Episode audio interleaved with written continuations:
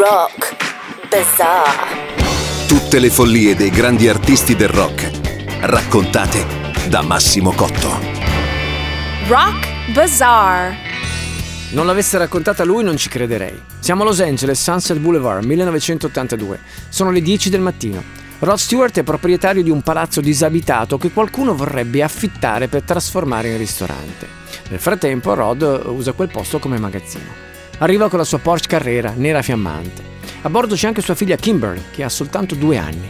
Rod parcheggia la Porsche e con sua figlia in braccio entra nel palazzo, lasciando però socchiuso il portone d'ingresso. Poco dopo si materializza una figura, ha in mano una pistola.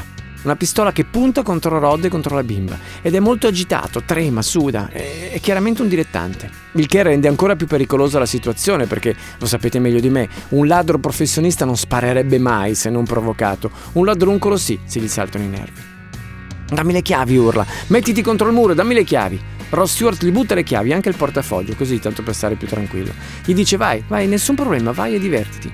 Rod abbraccia la figlia, la tranquillizza, poi si accorge dopo qualche minuto che qualcosa non torna, perché fuori regna sovrano il silenzio.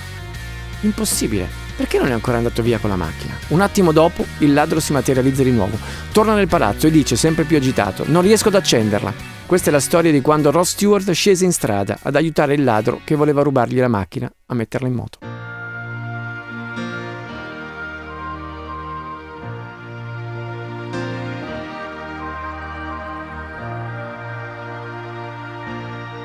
Outside another yellow wind has punched a hole in the nighttime mist. I climb through the window and down to the street.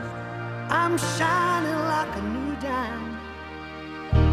The downtown trains are full, full of all them Brooklyn girls.